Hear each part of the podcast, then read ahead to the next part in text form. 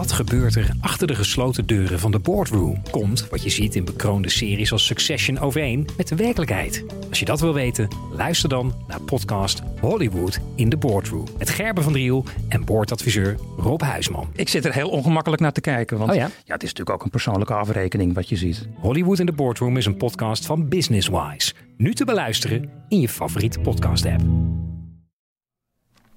Het is vijf uur 's ochtends. Nijmegen ontwaakt heel langzaam.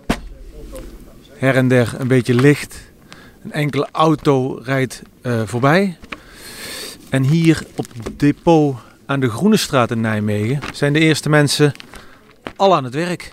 Sylvana, jij bent hier de kranten aan het sorteren. Of wat ben je aan het doen? Ja, ik, ehm, ik zelf bezorg altijd. ehm, eh, van tevoren leg ik ze dan allemaal op volgorde.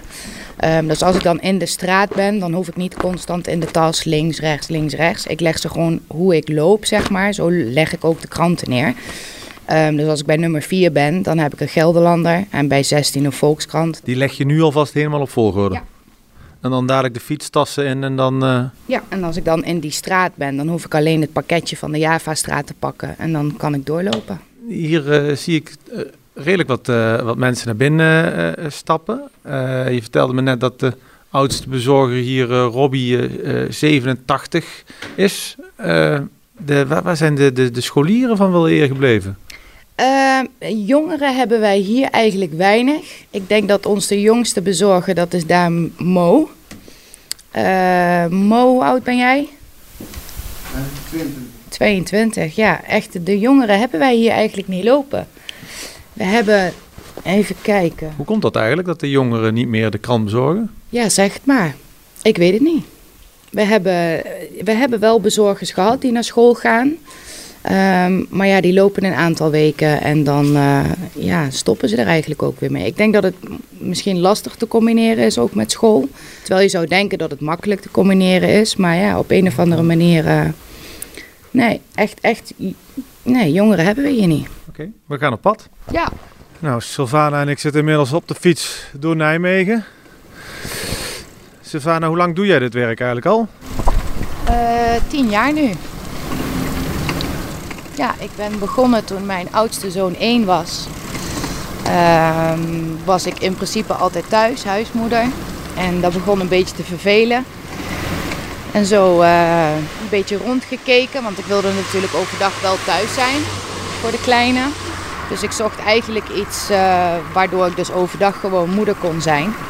En zo kwam ik uit eh, bij de krant. En hoeveel kinderen heb je? Ik heb eh, twee kinderen van mezelf en twee bonuskinderen, dus vier in totaal. En lees je nou zelf ook de krant? Mag je er eentje meenemen? Je krijgt eh, een eigen exemplaar. In principe is dat standaard altijd de Gelderlander. En Eh, terecht, en terecht. en terecht, ja. Maar er zijn ook bezorgers die liever de Telegraaf lezen bijvoorbeeld. En dan eh, kunnen ze dat aanvragen en dan krijgen ze een Telegraaf in plaats van een Gelderlander. Nu vertelde je dat je in Boksmeer wel eens eh, eh, bezorgers tekort hebt. Hoe komt dat eigenlijk? Ehm, ja, Boksmeer en, en de Maasland ligt de bezorging natuurlijk een stukje anders. Omdat je daar ook heel veel buitengebieden hebt. Ehm, dus dan ben je vooral afhankelijk ook van auto's. Dus sowieso kun je daar geen, geen jongeren in zetten. Ja, zoals bijvoorbeeld in Malden heb je natuurlijk wat, wat ja, rijkere inkomens. Ehm, dus daar zie je gewoon echt dat ja, de, de mensen daar hebben A, het, het geld niet nodig. En de jongeren hoeven het ook niet te doen van papa en mama.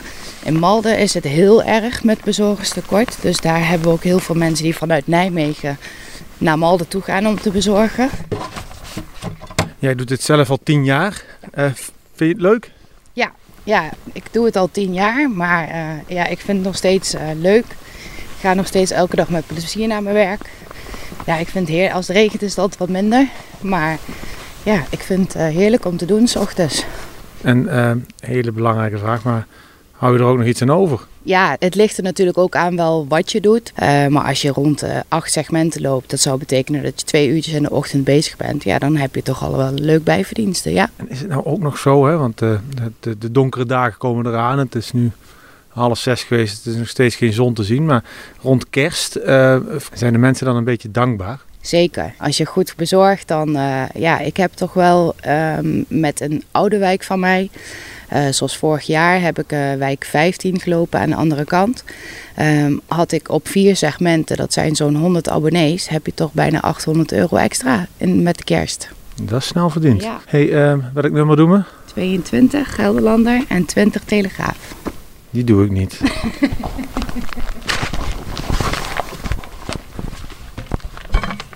...22 Gelderlander, 20 Telegraaf.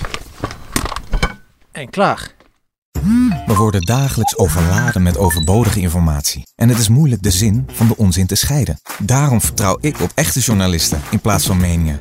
Een krantenmens heeft het gemakkelijk. Word ook een krantenmens en lees je favoriete krant nu tot al zes weken gratis. Ga snel naar krant.nl. Bezorging stopt automatisch en op deze actie zijn actievoorwaarden van toepassing.